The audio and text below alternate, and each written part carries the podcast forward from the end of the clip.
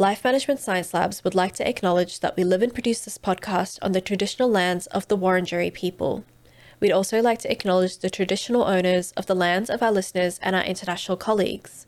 We'd like to pay our respects to their elders, past, present, and emerging.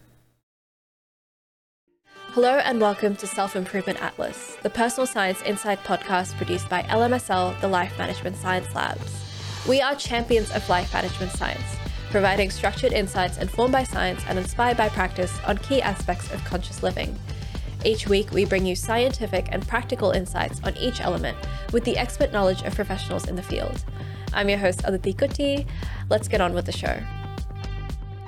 Welcome back to Self-Improvement Atlas, the Personal Science Insights podcast. I'm joined today by Dina Sargeant, who is a co-host, not a co-host, but a host of one of our many podcasts here, two of our many podcasts here at LMSL. Dina, welcome. Hi, thank you so much for having me. It's so weird being on the other side of the show and actually getting interviewed, not being interviewed. Because I feel like I've been on your show. Yes. But you have never been on mine. No. So this is your first time. I'm a complete virgin on your show. We're going to be talking, and I don't know how to segue from that. We're going to be talking about close friends. Yes. So before I kind of talk about that, I want to get to know you a little better, or at least allow the audience to get to know you a little better, because I already know you fairly well. Yes. Too well. So do you want to tell us a little bit about yourself and what you do, maybe here at LMSL, but also outside of that as well? Yeah, sure. Well, I, like Aditi said, I host two other shows, Family and Parenting on LMSL, and it's amazing. I've recently just got off a show talking about breastfeeding, so it's very, my shows deal with very regular things, very everyday things that we sort of take for granted, and just sort of the insights about that on how it affects families and how it also affects parents as well. I'm not a parent myself, so it's always very strange me learning things that I never thought I would be learning at the age of 25. I recently did graduate with a master's degree in media, so I'm now doing this job full time. Sort of makes sense into what I'm learning and the different technical aspects to it, so it's amazing. I'm so glad to be done with studying and never having to look at a book or research things anymore. I think, but then 2 years later, you'll see me doing a PhD, so you'll never know. But that tends to be the pipeline. Yeah, yeah. And then, so I'm really glad to be talking about close friends, because I think in terms of me with close friends, I sort of stopped hanging out with people throughout the last 2 years of my degree, just because I wanted to focus on it and focus getting it done. So a lot of my friends did understand. Some friends cut me off. Some friends kept me on. So perfect topic to be talking about with me today. Yeah, I feel like your kind of mid-20s is such an interesting year for close friendships. Yeah. I feel like it's and we're going to obviously talk a lot more about this later on, but I remember when I was like, 2019 was kind of my year where I lost so many people that were really, really close to me.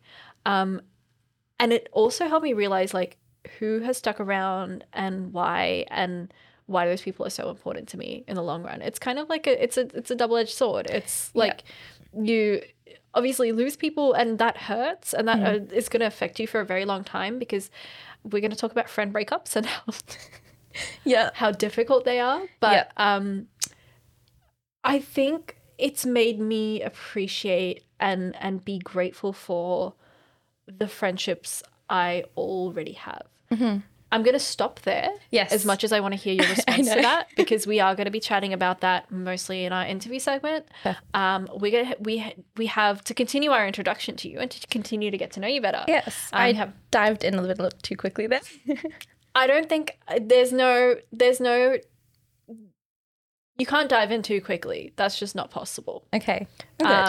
And it's my job to make sure that you're back on track, and I didn't do that. So You did good. We both do the same job. So it's it's very weird not trying to tell each other that. We have a segment called Have You Met Dina Sargeant? Yes. In which I ask you a couple of questions about yourself. Those of you who regularly watch a show. This is a shorter version of the show that we usually, the segment that we usually run, because you can get to know plenty about Dina by watching the shows that she's on. Oh, plenty. Too much, probably. Are you happy to answer some questions about yourself? Go for it. Yeah. Amazing. What is your favorite book? My favorite book is Normal People by Sally Rooney, I think her author is. Yes. And I am completely obsessed with it, like too obsessed. I have read it 3 times now.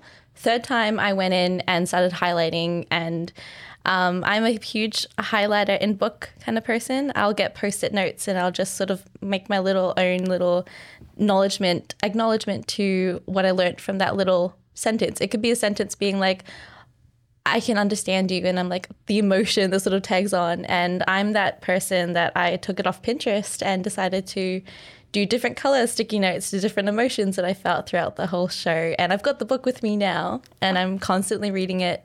It's definitely a book that I love the way that it feels, and I love the emotion that sort of brings onto it, that I'm now saving up to get the script version of the book.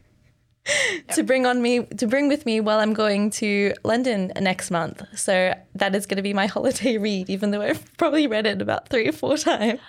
Look, as someone who struggles to read and find time to read, rereading the same stuff that you already know you like makes it so easy to actually get through a book now.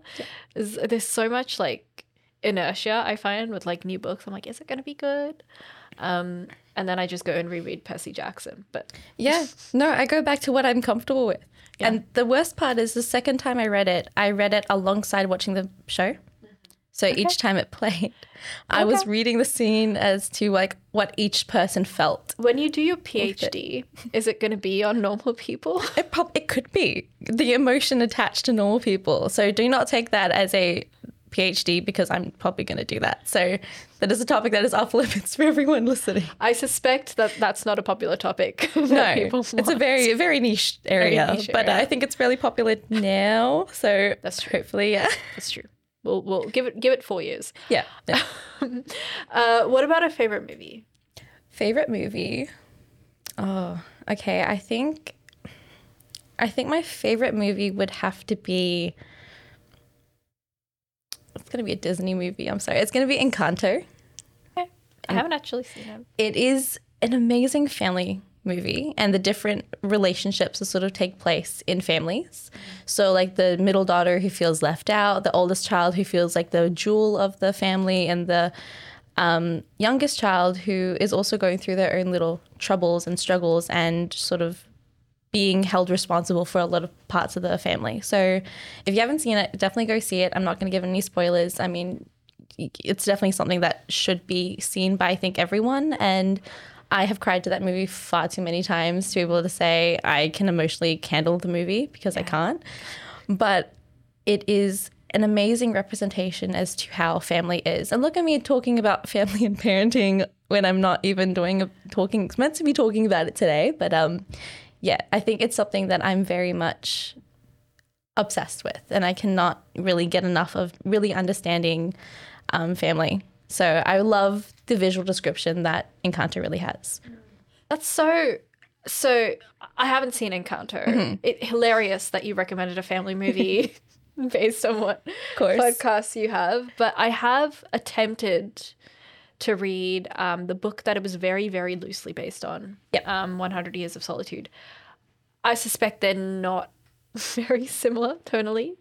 Have you read 100 Years of Solitude? I have. Okay. I think it is, like, it's very loosely, like you said, loosely based on it. Like, it's inspired by that book. And I think they really took a really cool perspective into it.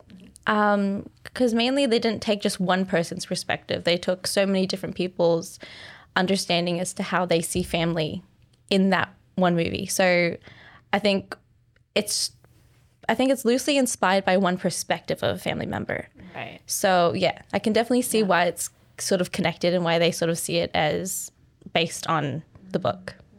Yeah, the book.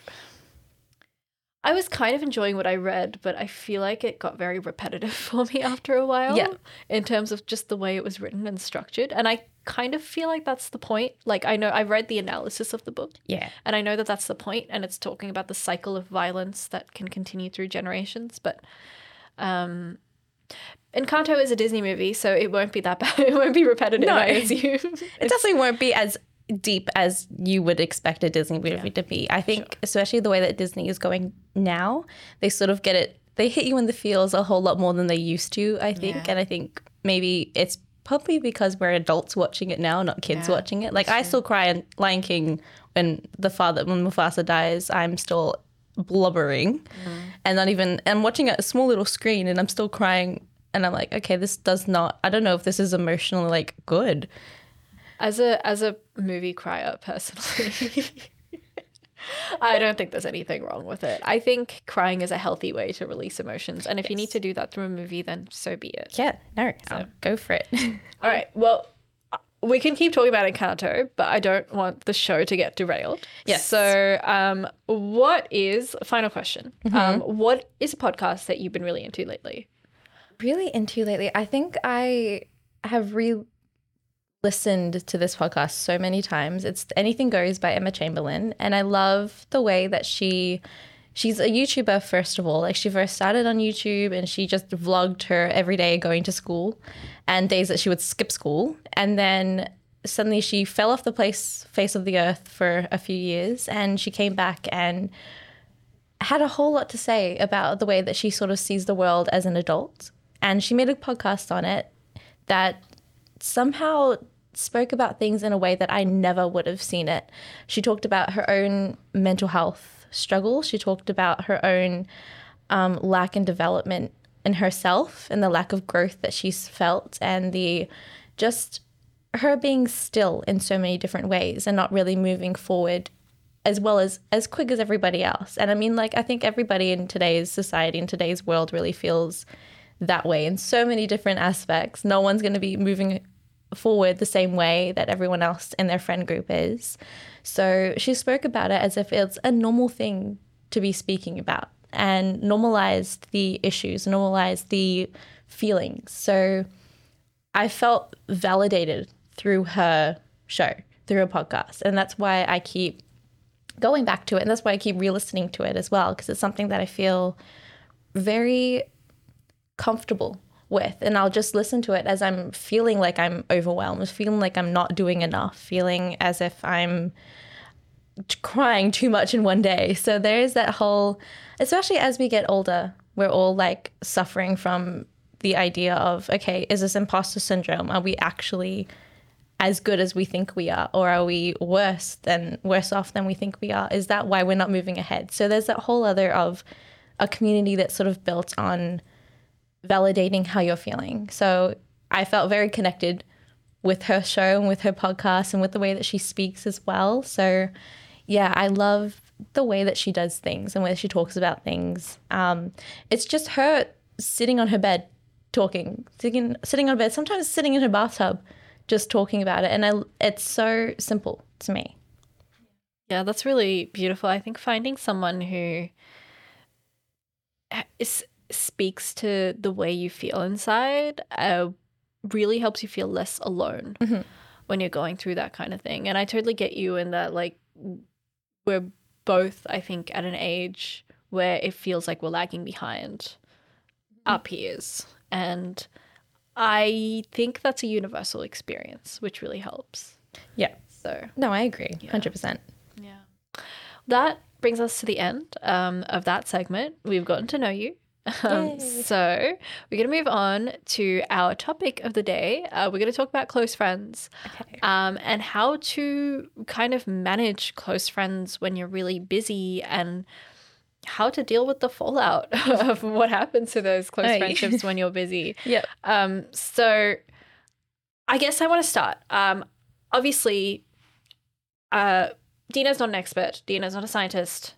Dina doesn't have qualifications to back up what we're going to talk about today. So I want to put that disclaimer at the very beginning of the show. You are Dina speaking from personal experience. Yes. Trial and error. which in my opinion is also really important, yeah. But it's not really the same thing as having a degree or being an expert in a field. Maybe your PhD on normal people will help you, but yeah. Later on down the track. Later on. Future candidate. But I thought, just to kind of contextualize our conversation, how do you define friendship? I really define friendship as a connection with someone. Like, for example, the way that I feel about my friends is that each one of them, I don't have a group of friends. I don't have like a whole group that I hang out with, other than the girls from work and the people from work. I think we all really get along, which is great.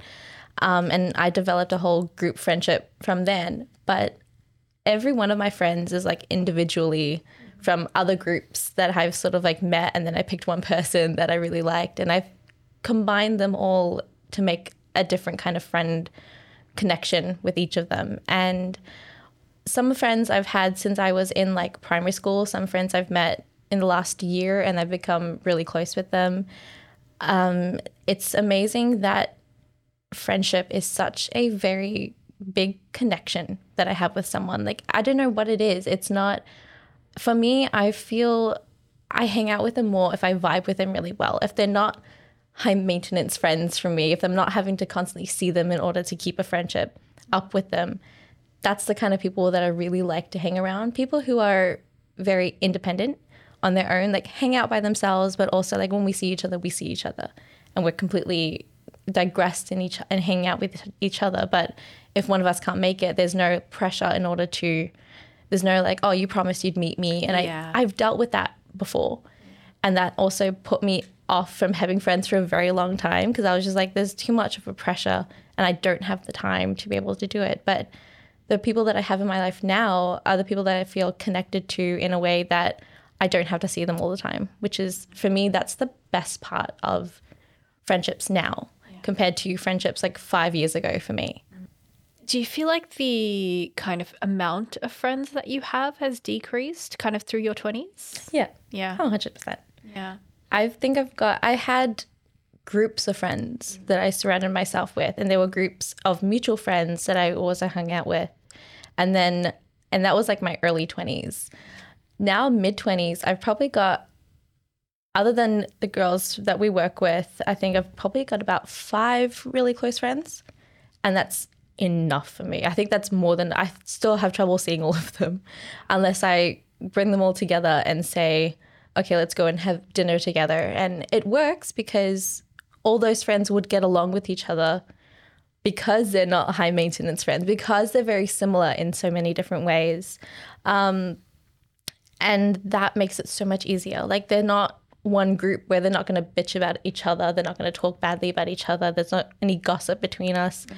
It's like we talk about books. We talk about the movies that we've seen, places that we want to travel to, and that's our connection. Yeah, that's really cool. I feel like for me, because I've always been an extrovert growing up, and I've never had a problem making connections with people through high school, through like maybe my first 2 years of university. Like, I didn't have a problem meeting new people and connecting with them and becoming friends with them. But I think somewhere in my, like, around age 21, 22 onwards, I kind of started to feel like I was getting more and more annoyed by the presence of people in my life. Yeah. And like people who tried to reconnect with me from like high school, for example, I was just like, stop, like, I don't have time for you. I'm not interested in maintaining this anymore. And it would like actively irritate me, which was so odd to me because that's not how I viewed people in the past. And my therapist told me something really interesting. My therapist at the time told me something really interesting, which is that like your 20s is kind of when you shift from having a lot of friends to a few really quality people that you keep around your life. And I find that, I thought like back then that was it, but I found personally that it's a process. It's a very long process, yeah, across your 20s, yeah, of like figuring out. And I think I'm still like, I'm now sadly in my late 20s. Oh, yeah. I'm 28, and I'm still meeting new people and making new connections, mm-hmm. and people that I really like, but I'm very selective about the people that I let in. Mm-hmm. Does that make sense? No, 100%.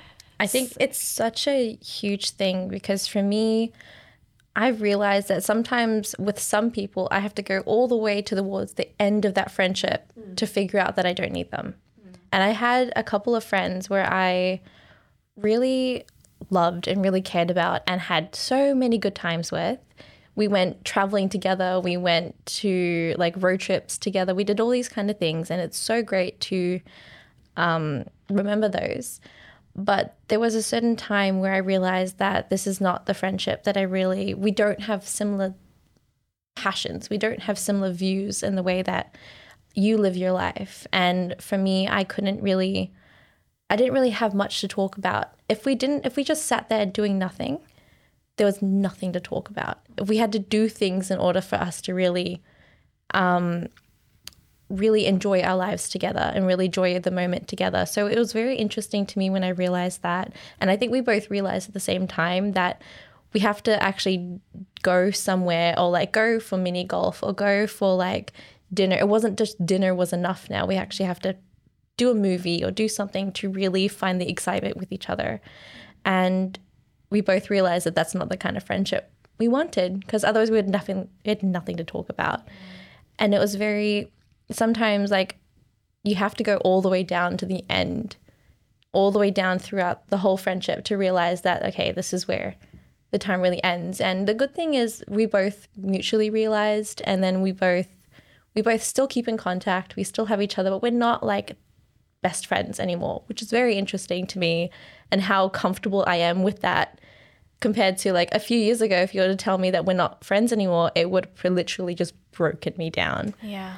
So it's really nice to see how much you do develop that mentality of, okay, I'm going to keep certain people around because I can literally sit there, do nothing, and enjoy their company. Yeah.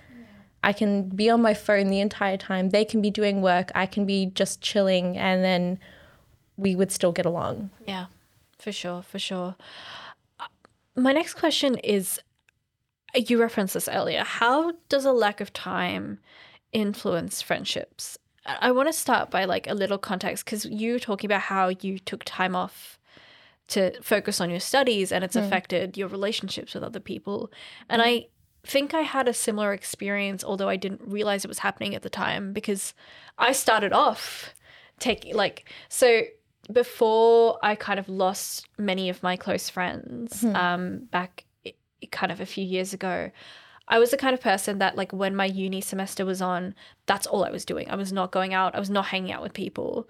Mm. I was not making plans. And I would often say no to things. And I would also bail on plans when I just wasn't feeling up to leaving the house, because that would happen quite a bit. I do deal with chronic depression. Mm-hmm. So like it's just not always an option for me. Yeah. And I think back then I also wouldn't explain that when I would bail. Yeah. I would try not to do so last minute, but sometimes that would just end up being the case. And I think without realizing, it did affect like my relationships to some people who probably valued quality time more than I did. Mm-hmm. I'm very much like, I'm not the best texter, except for people with whom I formed internet friendships with, mm-hmm. in which way it like the only way we could communicate, at least the only way we could communicate at some point in time was online. So like we built that rhythm, mm-hmm. but for the most part, my closest friendships, most of whom I formed in real life, I'm not the best at texting them. We will meet like once every few months. Yeah. I live very far away from everyone as well. I think after I lost people and it made me value a lot of my existing friendships a lot more, mm-hmm. I realized that like I need to prioritize the relationships that I have with people. Like, yes, being low maintenance, I agree with you, I think is a good thing. And that's something I also tend to gravitate towards naturally in my friendships as well. Mm-hmm. But just people who are really chill, who are not going to kick up a fuss over nothing. Yeah. But I also like see it now as equally important to my studies and work and stuff like that. Like, if the only day I can meet my friend within the next few months is the same time I have a meeting, for example, I'm going to skip the meeting and meet my friend because that person is important to me. Mm-hmm. Like, if there's, I think my view of like what to prioritize has changed so much because my parents really raised me on like, your studies come first, like, mm-hmm. nothing else. Same. Yeah. Yeah. So I feel like I've been going out a lot more and I think it's made all of my friendships much stronger for it, which mm-hmm. has been really nice. Has that been your experience? It was not meant to be talking for that long. No, that's fine. But is that something that you've noticed? When it comes to keeping the friends around when I was really busy, the way that I learned to do it, especially the last semester and the last like 6 months, I really realized that I needed to let them know that I'm not the best texter anyway to begin with. So the fact that I'm texting them means that there is something going on. I haven't seen my best friend since probably March of this year. And that was in a whole group of us. We haven't really sat down and really hung out with her and I, just doing things as we usually would do. Because I think when you get older, that's adult friendships. Yeah. And adult friendships are ones that you don't have to constantly see. You don't have time to constantly see. I mean, I'm working, or if I'm not working, I'm trying to improve myself in other ways and trying to focus on myself because, I mean, even though I just finished, there's still that need of me to figure out the fact that I'm actually done. Yeah. And that mentality for me is still very much there, and I'm still very much learning to understand it. Okay, what's my next part of my life going to be now that because I focus, similar to you, my parents were very much on the academic success of myself. And so I did not take a break from studying until like 2 years ago. During like 2020, 2021, I took a year off because there is no way that I could have that mentality of like continuing studying. I only took a year off and then I jumped back straight into a master's degree, which is driving me crazy. The fact that I did 15 years of school back to back and then took a year off to jump back into another 2 years. So I never really had time for friends anyway. And I think all of my friends understood that, especially being the oldest daughter who is having to look after majority of people in the household. There's always that expectation and that I'm needing to be there, or I'm needing to take care of someone, or needing to pick up someone. And especially in my household where I'm the only second driver out of 4 people in the house, there's only two people that drive. So there is that need of me need to be on call to pick up someone or to be there for someone. And that usually does damage my relationship with my friends, needing that, okay, I have to cancel on them in order to go and pick up my sister, for example, because my dad's busy working and he's the only other person that drives. You have definitely pulled out of our hangouts sometimes. Yes, I have. I definitely have. Not that I've ever judged you for it, but when you mentioned that, I was like, yeah, actually, Dina has done that. Yeah, no. So like it does damage that friendship reliability on myself. Mm-hmm. Like for me, people know that I'm going to be like an hour late. Now they set a different time for themselves than they would for me, so they prepare for that. My friends definitely know me far too well for my own imagination to even really like. I would love to say that I'm always there for them, but I'm not always available for them. So that's my way of thinking about it. I'm always there when they need me, but if they're just gonna do gossip chat or whatever, if they're gonna vent to me, send a video voice memo and I'll answer it. Yeah. But if they're going to go and gossip about someone, I really don't have time for it. Yeah. And I've set that boundary with them as well. So I think that sort of limits the amount of contact that they would want to have with me as well. It's not the best, most reliable friendship on my side because I think I'm always constantly doing something else. But it depends on the nature of the conversation I have with them that I really have time for. If it's just to be gossiping about, like talking bad about their boyfriend or like arguing about another friend, then I'm like, okay, send it to me and I'll listen to it when I have the chance. Yeah. If it's telling me something that happened at work or something that they really need to vent about, then call me and then I'm always there. Yeah. But they know, okay, which one fits into what category just by the nature of how I respond. So they know that I'm always there, but I'm not always available. Yes, of course. Yeah, I think that communication aspect is super important. Even though, like, back when I was really, like, busy and not really making time with my friends as much, I was still pretty communicative about exactly why that was the case. But now it's kind of, like, changed, obviously, because, like, I am saying yes to things more, which has been really liberating. But the issue of, like, my chronic depression making me not want to leave the house is still there. Yeah. The issue of things coming up at work and me being unable to, because, like, as much as I would love to say no to work and just go hang out with my friends and set the boundaries, sometimes you've just got stuff you really need to do, or things that are really important to complete, or things that other people rely on you to complete that, like, you need to get done. Yeah. So I have had to say no for those reasons, even if, as you and I both know, sometimes things happen last minute. Yes. I think I've just tried to communicate myself as much as possible. I'm really grateful that the people in my life are aware enough about mental health in general, most of them dealing with their own issues, that I can just go, I have the SADS. And they're like, let's reschedule. Yeah. Like, I don't need to say anything else other than that. And I think that's really, but I think the voice notes is actually a really great thing, and that I am. Greatest invention ever.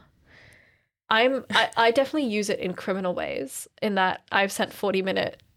Oh, I've done the same. Yeah. I've explained the entire, like, timeline of something to a friend in order for them to really understand. I think especially when it comes to going on dates and relationship stuff. For me, when I'm going on a date and I needed to vent about someone after the first date, there's like an hour-long voice memo, and I'm so glad that WhatsApp allows for that length of time. Yeah. Snapchat doesn't, so it sends on, like, huge different... Yeah. Sets. I also use Telegram, which allows you to play it on 2x speed. Yeah, okay. Yeah. That's why. Okay, well, that's good. That's why. So, like, 30 minutes. Yeah. If it's 30 minutes, it's actually 15. Yeah. If it's an hour long, it's actually 30. Yeah. Another thing is, like, and maybe this is taking it too far. So I have a friend. This is probably the first time I'm talking about it on the show. Huge fan of Pokemon. You know this. Yeah, I know that. I don't think I've mentioned it on the show so far, but I have a friend who was, like, very curious about, like, the lore and, like, the kind of background of it. Okay. And I was like, I don't have the time. Like, not even one voice note is going to cut it. Like, I just don't know how to, like, begin. Yeah. There's no crash course into it. Yeah, that's what's happening. You're creating a crash course. I've currently developing a series of lectures, which I will then present. Yay. Record and present to my friend, which she can view in her own time. Yes. And then... she has requested quizzes as well, now that she knows I'm making it. I'm done 3 lectures. I'm in the middle of the lesson plan for lecture 4. Yeah, I love it. So I feel like there's just, like, I think technology has just allowed such innovative ways of, like, communicating with your friends. Yes. Beyond, you know, face-to-face time, which can be really inaccessible when you're an adult. And yes. You live in a city like Melbourne where it takes an hour and a half to get anywhere. Yeah. I have a friend similar to that. I have a friend in London, and I have not seen her since she came here in about 2017. I am closer to her than I am to any one of my friends, and I FaceTime with her every single week and tell her the happenings and the goings that are going on. I vent to her. I send her hour-long voice memos and stuff that's happening. So when I go there to see her next month, it's going to be like, what do we have to talk about? We have nothing to catch up on. We all have that one friend. Yeah. Mine is, so my best friend, we actually met on the internet a very long time ago. Yeah. Like back in like 2010 or 2011. Oh, wow. Okay. But she lives in Melbourne. Both of us lived in Melbourne. Yeah. So then we just met up. Okay. And then we went to the same uni. So now we're not internet friends anymore. No. But the communication practices have stuck around. So this is the one person with whom I am like literally texting her my every thought as it happens. And then when we meet up in person, it's like, what do we talk about? But like, we're just continuing the conversation we left off in the text messages. Exactly. Like, I'll be texting her on the train to meet up with her. Yeah. And I'll just continue when you see her. Yes, exactly. It's so fascinating how like the different friendships work. But I want to kind of bring it back to like my actual guide for this episode. Yes. Let's not get lost. In all of this, like we've been talking a lot about, you know, setting your boundaries and communicating with your friends and like innovative ways to like keep them updated and connect with them. Mm-hmm. But like, do you ever, have you experienced FOMO, fear of missing out? Is that something you experience? How do you deal with it? Oh, I have FOMO pretty much anytime someone posts on Be Real. Like there, I think right now they have that skating rink thing in Fed Square, and I'm seeing photos after photos of it coming up, and I'm just like, dude, I want to go so badly, but I hate the city at night. I hate staying in a place with a huge amount of people. I cannot for the life of me sum up the idea of spending that much money just to get there. And I'm also working and also in my pajamas by like 9:30. There's no way it's gonna work. Yeah. Even though I can go out, like I don't usually fall asleep until like midnight most of the time, but I'm in my pajamas by 9:30. My skincare routine is already done. There's no way I'm doing that. Once the skincare routine is done, you're not leaving the house. I am not adding makeup onto that clear skin of mine. Heck no. So I have that fear of missing out every single thing, because a lot of things that my friends do are nighttime things. And I do not like nighttime things. I like daytime things. Fair enough. Because nighttime things is a time that I'm sitting there watching a TV show or watching Dr. Phil while I am playing Sims 4. There is no way I'm going to. Are you like more on the introverted side? Oh, I don't believe in the binary of extroversion and introversion personally. And I think one of the episodes of Personal Science says that binary doesn't exist. It's more of like a spectrum/plane. Yep. But, like, are you kind of more on the introverted side? I like to believe I am. Just when I'm, the idea of going out really terrifies me. Yeah. Right. Mainly because I don't know the situation. For me, it's always the bathroom. I don't know what it is, but the last, like, few years, I've just been like, okay, is there going to be a bathroom there? Yeah. I had my birthday party booked in March.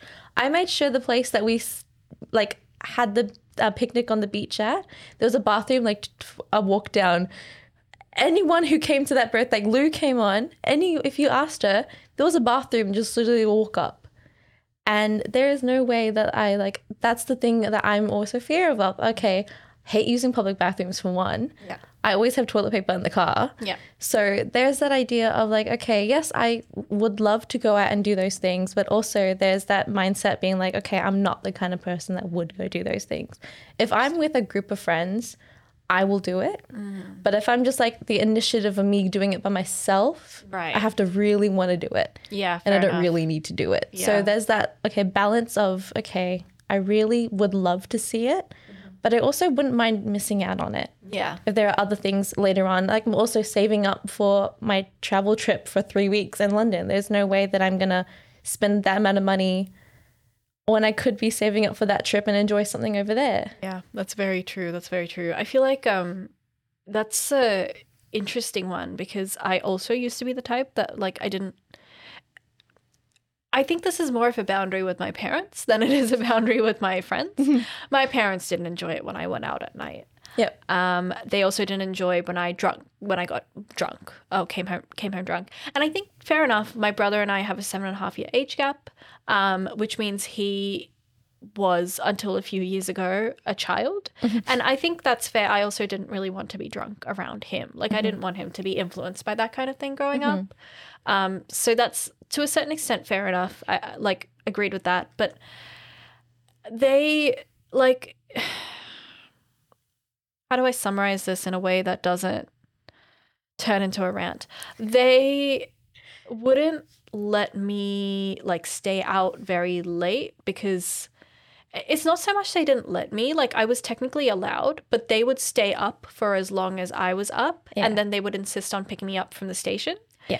And I always am like, I can catch an Uber, I can get a taxi, like I'm fine. I can and I'm paying for it. Yeah. I will be good. Yeah. And because I'm not getting drunk, like there's nothing to worry about either. But they were very insistent that I don't do that, and they were very insistent that they would pick me up at night, and then like obviously if I'm coming home really late, I made them stay up. I never asked them to do that. No. It's all very like, I'm sure there's a lot of like older people who are probably watching this who are like, oh, you know, such typical like teenager stuff. No, I was in my 20s. I'm Asian, so unfortunately my parents still treat me like a child sometimes. Yeah. But I think that has changed, one, since my brother has become adult, two, since I got my full license, and three, I think the pandemic, they just stopped caring after that. Yeah, it's weird how that happened. Yeah. Like after the pandemic, my parents could care less. I'm the one who put the boundary on myself when I didn't even need to. Yeah. I'm like, okay, I'll be home by like, I'll message you when I get there, message you when I'm on the way home. They're like, okay. Yeah. You don't need to. I thought I was like that too. I thought I just preferred to not go out at night. It turns out I actually really enjoy going out at night with my friends. And just because, again, when you have those quality friendships, you don't really want the night to end. Like, no. I feel quite energized. It's often once I've left and I'm on my way home that I'm exhausted from the social interaction. Myself. Yeah. But like when I'm there, I don't really want to stop. Like I don't feel I don't really hit a point where I'm like, okay, I've had enough. Yeah. But I know that's not relatable to everyone. I know there's a lot of people for whom they do have their social battery depleted quite quickly, and that's fair enough. Yeah. How do you show your friends like gratitude when you have limited opportunities to see them? I love booking stuff with them, doing stuff. It could be the smallest thing. It could be us going to get manicures done, going to get, and I'll book it. Like that will be my way. I love treating them to something. I'm not the kind of person that would be like, oh, hey, I got you flowers as I come to see you. I feel like for me, gift giving is not my love language at all. I send my best friend who lives in Melbourne, who I haven't seen since March, I send her good morning messages every single day. And that's my, I send her little quotes or something. I Google quotes and I have it ready for like 8:30. That's when I send it. Right when I'm getting up, that's the first thing I send. Not like, I feel her and I, it's like we're very much in a relationship with each other. She's in a relationship, right, mind you. Like her boyfriend is being like, why is this person texting? Her boyfriend is the third wheel. Yes. I haven't met him yet, which is very strange. Okay. But he's like, why is she sending you messages at 8:30 every single morning? And I'm like, this is what you do. When you marry her, you marry me. Like that's how it goes. And we're very much set. And that's how we sort of offer gratitude to each other. She does it in ways that she gives gifts as she sees me. Right. That's her love language. Yeah. For me, I just love showing appreciation to them, and I'll send majority of my friends voice memos being like, hey, gorgeous, hope you're having a great day, can't wait to see you. And even though I've never seen them in like 6 months, 3 months, I'll still send them messages every now and then when I think about them, or and I think social media is the greatest way to show gratitude to someone. Like for me, I'll send them a message on social media, or I'll tag them in something, and I'll send 1,000 memes to them, or 1,000 TikTok videos. Please stop sending me TikTok videos. Yes, I don't open TikTok. I don't use it. Yeah. Link me and send it to my reels or like messages or whatever, and then I'll see it. I'm learning that about everyone as well. Like some people prefer the TikTok, some people prefer the reels.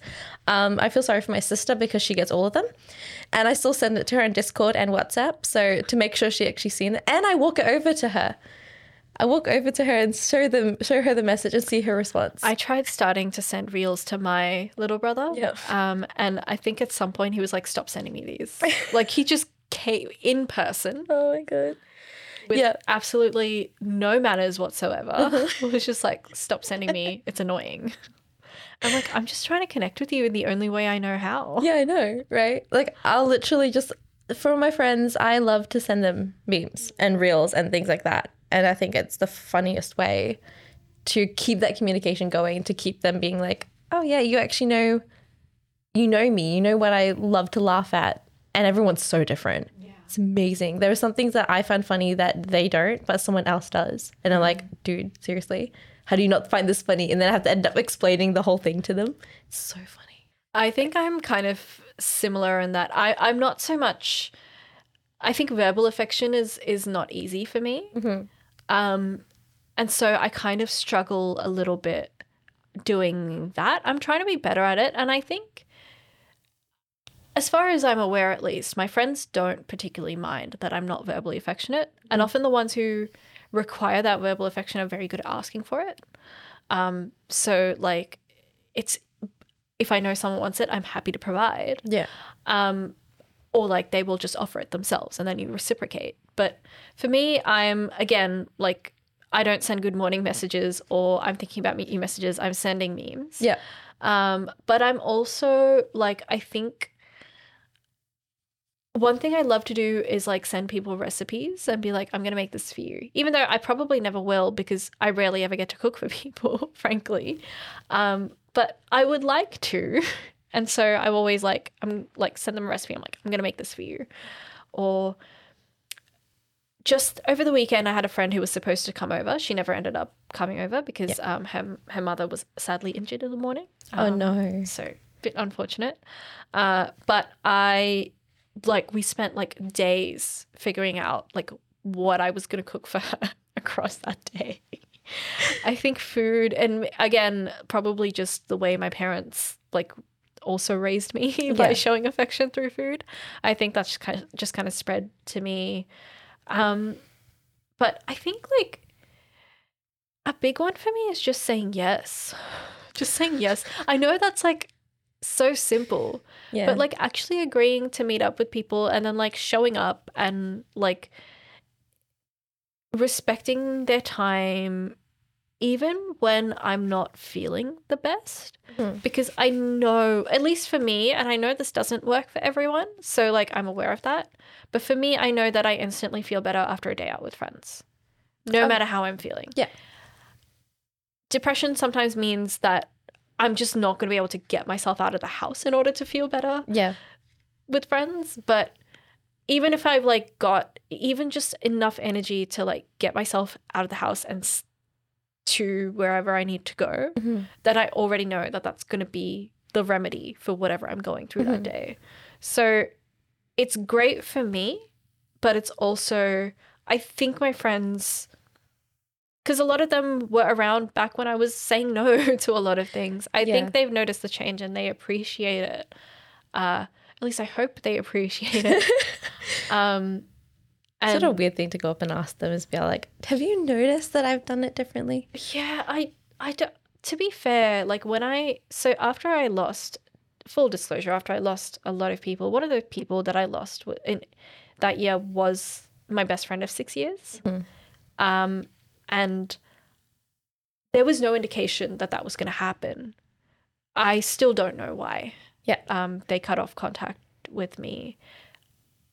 And we referenced this earlier, but friend breakups are much worse. Oh, yes. Than relationship breakups. Yes. It's a whole lot more. It's been, what, 4 years since 2019? I'm still not over it. I still don't know what's wrong. We have mutual friends who she's perfectly fine with. Yeah. But I think what, especially that losing that particular person made me like approach the other people in my life and explicitly ask them what I was doing wrong. Because I'm like, I hate mind games. I'm not the kind of person that, I value honesty in my relationships. I like people to tell me exactly how they feel about me. I don't like the idea of finding out that someone didn't like me the entire time. That's a terrible fear for me. It's something I feel very anxious about, and it's something I deliberately take people at face value when they show any kind of interest or affection in me, because I will get way too anxious and paranoid if I don't. Yeah. By what you see is what you get, kind of thing. That's how you approach that friend. Exactly. Yeah. So, like, as awkward as that conversation is to have with your friends, and it is a very, I acknowledge it's a fully awkward conversation to have. Yeah. I think it was an important one for me because I needed to know. Like, I was fully broken by that point. Yeah. And I had no faith in, like, any of the friendships. And, like, even the ones that, like, did stick around, there was things happening in those that, because I was so sensitive from everything, everyone else I'd lost were making me feel like, oh, I'm probably going to lose them too. The red flag sort of, like, flew in a little bit. Not so much red flag, just, like, bad omens. Like, okay. So, for example, one of my very, very close friends, God bless her soul, got engaged and didn't tell me. And she's the kind of person that, like, we only meet up once every 6 months. Okay. And then, like, don't really message each other that much in between. But I would have thought if you're getting engaged, I didn't even know she was dating anyone. I would have thought if you're getting engaged, she, like, would have told me. So I was, like, really upset about it. Turns out she wanted to tell me in person, and she hadn't been dating him for very long. It was, like, their fourth date when they got engaged. So they are happily married. Yeah. They are happily married now. Good on them. And I know I've been to, like, I've visited both of them. I was a bridesmaid at her wedding. Like, I have full faith in that friendship now. I'm not kind of second guessing it anymore. Yeah. But obviously when you see something like that, even though her intentions were never bad in any way, like, it was literally just because she wanted to let me know in person. Yeah. Relate it to your past experience. Yeah. And I think you do that a lot. Like, I do that as a coping mechanism, 100%. I, like, full people who don't know, and I think no one actually knows on the show, but I'm Muslim, and I used to wear a scarf back in, like, 2019. I was a completely different person back then. Right. Completely different. Like, I was such a people pleaser. When someone said, okay, I'm going to go out, do you want to go out? I said yes. I dropped everything. I stopped studying. I stopped taking that time for myself. I was like, okay, I really want to hang out with someone. I was always willing to be that second person to go with someone anywhere. Yeah. And I just followed around everyone that I had in my friendship group like a puppy dog, full on puppy dog, just following everyone. I was a golden retriever for pretty much everyone because I made everyone laugh. That was what my superpower was. Yeah. For that, a lot of people noticed. And that's why they stuck around me. Yeah. I had a huge mental breakdown at the end of 2019 because I was like, okay, where am I going? I don't know where I'm going.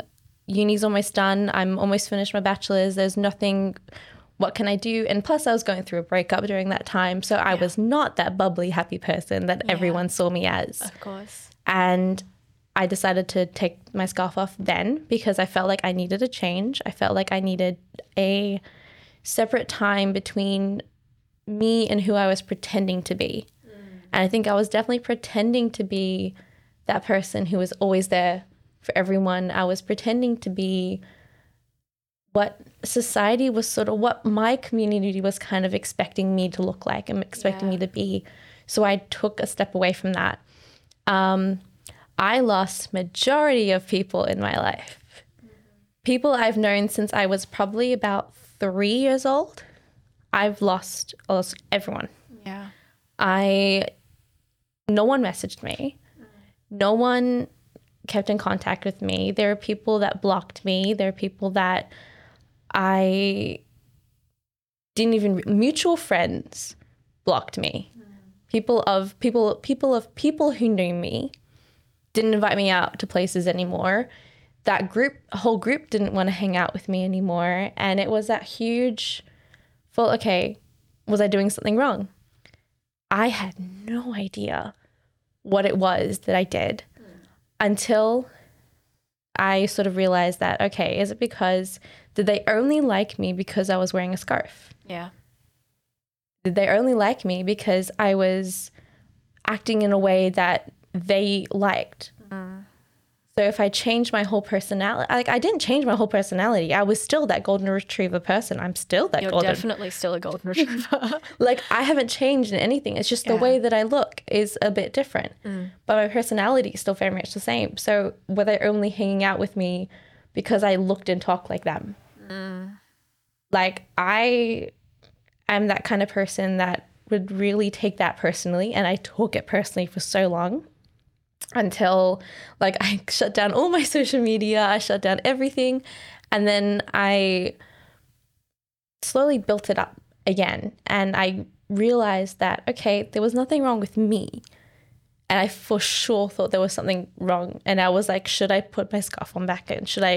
Do I want these friendships? I was like, so many different things through my head while also dealing with the breakup. It was not the greatest time of my life, but I built so many deeper connections with myself in understanding my own religion in my own time, and also balancing this world and how I see a religion, and also how the people that I keep in my life are people that don't like me just because I'm the same religion as them. Yeah. And that's the kind of people I kept around for so long. Yeah.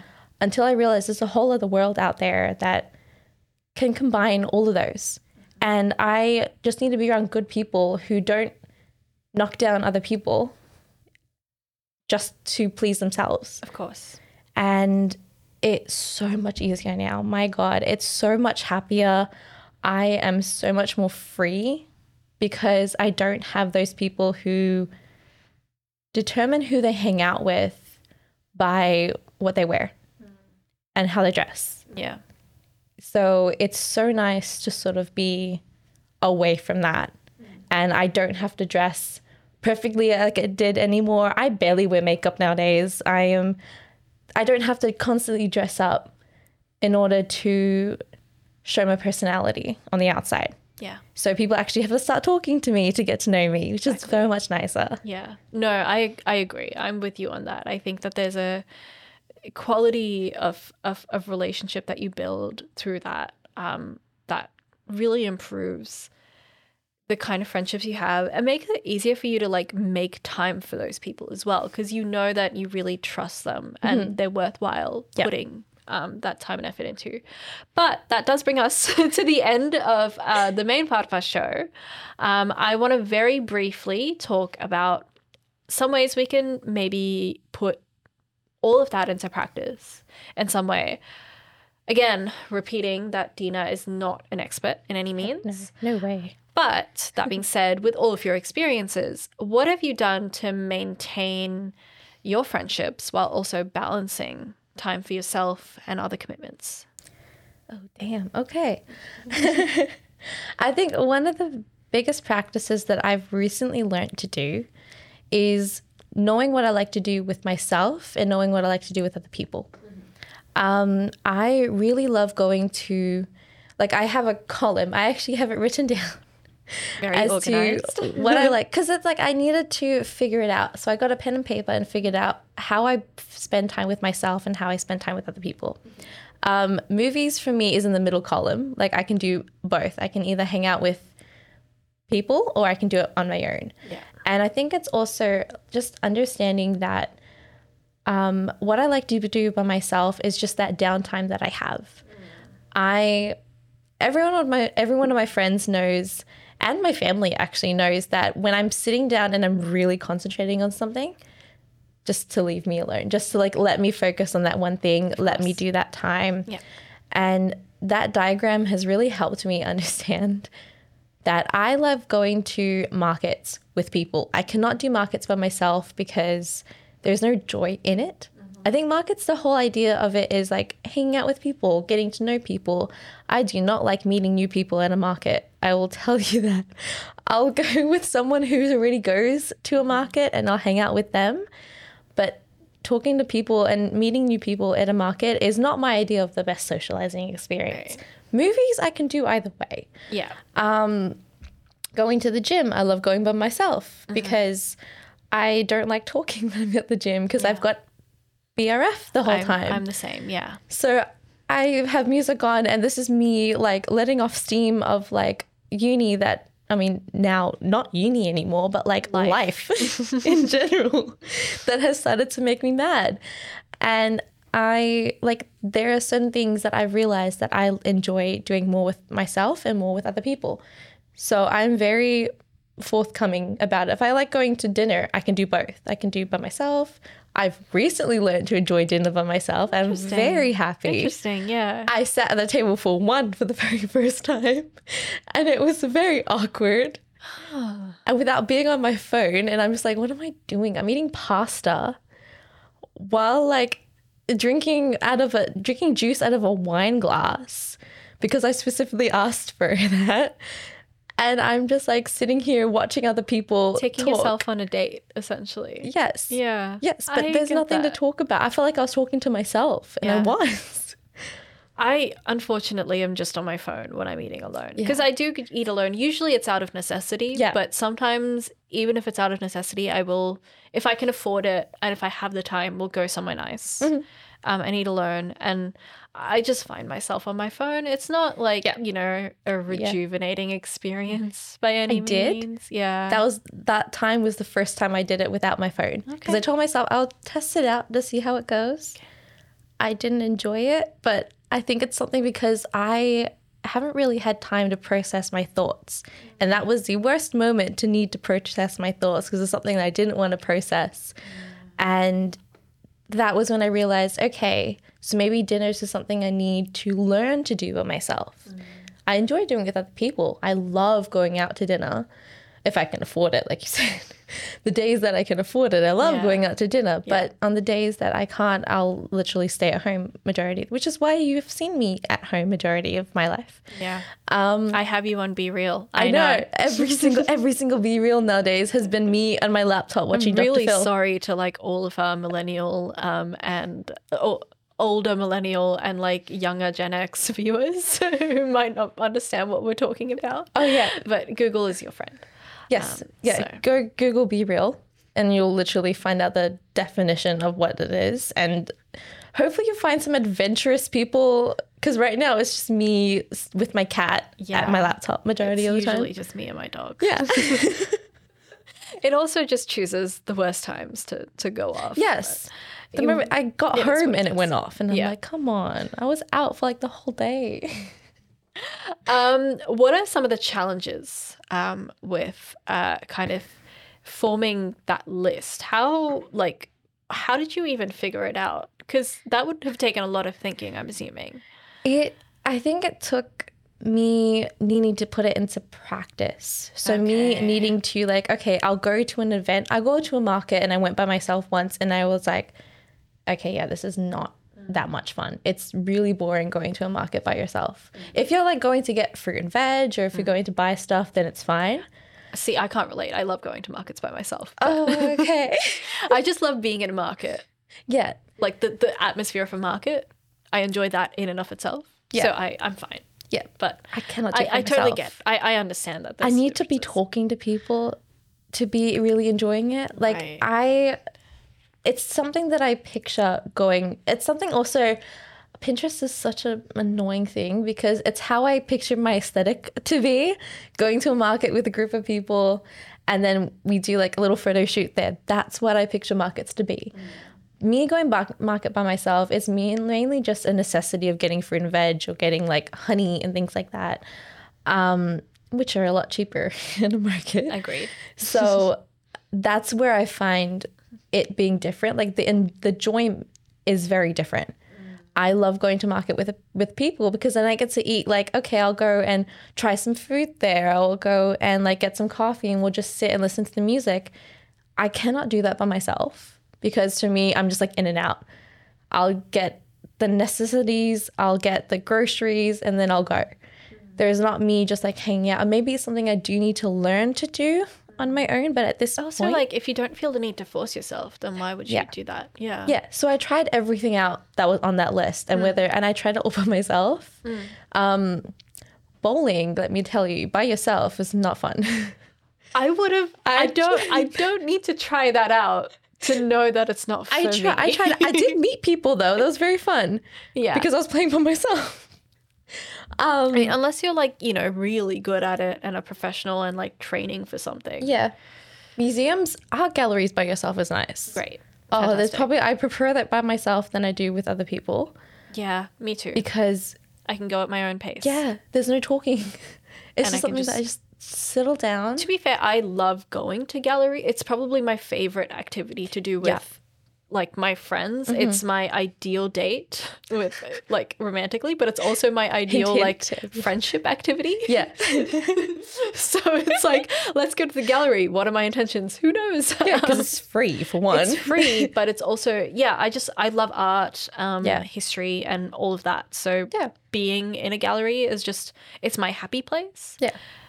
I can go by myself, but I also love going with friends. I feel like it's a very different energy that you get from going with a friend. Like you're probably not going to be able to appreciate it more, but how many times have I been to the NGV? Like I just realized a while back that I haven't been in 2 months and I'm really upset about it. Oh yeah. So I should go again. I went with my best friend, I think a few months ago. Yeah. She hates galleries. So she walked around, she's like, are you done yet? Okay, you have to go with the right people. Yeah. We walked in one section. She's like, so are we done? She's like, oh, go stand over there and I'll take a photo of you. And then she's like, we saw the whole gallery. What do you mean? And I'm like, she's hungry already. I think you went with the wrong person. Yeah, she's not that person that would like that. We'll go to a gallery together. Yeah, we will. We'll do like a element. And it'll be good. Yeah. It'll be good. Do you have a recommendation of practice to be combined with your list? With my list, I think also have that know what's around that area that you want to go and hang out in. So like go ahead and explore something that you would never set to explore. So if your ideal time is to be like going to a gallery, go see what's around that gallery as well. And maybe like just hang around there. Also, best thing for me is I love thrifting with friends. That's actually really fun. Yeah. Yeah. Because you try on outfits, like know the amount of time that you want to spend in that area. Because if you're going to be around similar places, go and like do other things that you wouldn't expect to do. Like go and spend longer time thrifting or something. If you want to go see an art gallery and there's a thrift store nearby, go there as well. Like don't set your sights on like one activity. Yeah. Go and do multiple things. Go spend a whole day. Like I did a thrift store crawl with one of my friends. It was the greatest day I love that. Ever. Yeah. And we tried on everything to a point we were exhausted. Yeah. And we were just like, okay, we're done. We didn't see each other for the next like 3 months or so because we were just like that's enough of each other. It's too much. Like it was so good. My next trip, I think I want to do like a kebab shop crawl. All the way down like Sydney Road in Melbourne. So if you don't know, Sydney Road is like this whole strip of like so many different areas. I also want to go bridal shopping, just trying wedding on dresses for like no reason down there. So there is like doing different things that you wouldn't really expect to do, not to try anything, not to spend money on anything, but like just have that enjoyment with someone else. Yeah, no, I agree. I think, I mean, this is contradictory to not spending money on anything, but I find that I have particular friend groups that I tend to do specific activities with. So I have a trio of friends with whom we're all really into film. So we'll go watch all of the like weird movies and or watch a pirated version of it at someone's house, which is always a great free alternative. We don't recommend that. Pirating film and TV is illegal and don't do it. Mm-hmm. But it is a great free option for people who want to go to the movies at the moment. So, like, I remember during the pandemic we would watch on Discord. Yeah. Because we couldn't go to the movies together. But so I have that group. I have my journalism friends with whom I get drinks because that tends to be the common activity. Yeah. I have my gallery friend. You have to, yeah. You have to. And then I have my dinner friend. We're always getting ramen. Yeah. I guess, I don't know why. We definitely have tried other options, but none of it are as satisfying, I think, as ramen. So you just end up in ramen places for no reason. All the time. Yeah. And it's a it's great, especially when it's cold. But yes. I feel like I'm sure this would kind of add a little bit to that list. Mm-hmm. It's like you have certain things that you prefer to do with friends, but it might be because you associate them with a particular friend, for example. Yeah. Yeah, no, 100%. There are people like, I mean, I know not to take that friend to an art gallery anymore. Like that's something that's off her list of things. Take me instead. Yeah, we'll go instead. Like she loves shopping. So that's where like her expertise sort of really fits in. So we do that. How does she find an art gallery boring but shopping fun? I don't know. Because I enjoy shopping, but there's not as much to look at. Anyway, that's an aside. I don't know either. Like she's very interesting, but she loves road trips. So that's like she's my road trip friend. Yeah. So and she knows the best cafes to go to in every area. I'm still seeking a road trip friend. Hint, hint. Well, then we'll go on a road trip. I'll drive. Yeah. All right. Okay. Well, I think I'm going to end the debrief there. Thank you so much for joining that. I'm going to – do you want to tell, like, the audience about the shows that you have and like, where they can find you? Yeah. How to listen to the podcast? Sure. Well, it's pretty much we do have Instagram channels now, I will add. We do have social media in place and it is working. It is doing well. We're both really glad that it's finally available for you guys to see. But yeah, if you wanted to go and check out my two channels, I do a family podcast and a parenting podcast. Family is All Together. And then my parenting podcast is Raising Parents, two very amazing titles that I've memorized for about a year now. Finally get to say them because I hardly ever am a guest on anyone's shows. But yeah, so I am here. I'm always just talking about parenting. Like I said earlier in the show, I talk about so many different things like finished breastfeeding. I talk about family issues such as sibling interactions, family interactions, parenting estrangement, which is something I never knew was possible. And I also talk about toilet training on my parenting one as well. So that's been a lot of fun. But yeah, like I said earlier, there are so many things that I never even knew about family, never even knew about parenting. I'm not a parent myself, so I don't really have a lot of personal experience, but I think that's where I come off from, and it sort of like really helps me understand a lot more about what parents go through and a lot more about what families go through in everyday life. I don't have the greatest family record. I don't have the greatest family sort of experience, but I think knowing what sort of comes about is really important to me. And I really love talking about family. I really love dissecting family. And I mean, Encanto was my favorite movie. So like, come on, I think that sort of explains it. But yeah. I just want to add that, like, as a frequent listener of Dina's podcast, she does such a fantastic job talking about these topics that are so beyond your life experience. Like, you make it sound like it's perfectly normal for people your age and my age to be having conversations about that kind of thing. About toilet training. Even though, like, to be fair, I do have friends who are parents. Yeah. Many friends who are parents. Same. But married and looking to build families. But yeah, it's a really great podcast. And I think Dina does such a great job talking to people who are much smarter than her and much more experienced. Much smarter than me. My God. Much smarter than me, I will tell you that. Dina, thank you so much for joining me on our show today. It's gone off the rails at multiple points, but we both saw that coming. Yeah. I think what we talked about was valuable nonetheless. Yes, no, I really love talking about it. I think close friends is something that we really underestimate and really don't acknowledge them a lot. So if you have close friends at the moment that you haven't seen or spoken to in a very long time, this is your sign now to go and message them and to let them know that you are thinking of them. Even if it's just a, hey, how's it going? Hope you're all doing really well. Even send a group text. Like, I think anything just to let them know that you're thinking about them. Yeah. A link to an article is enough. Oh, yeah. Or a funny image is enough. Just find a meme that you found on Twitter and then go and send that to them. Which is exactly what I do, unfortunately. Yeah.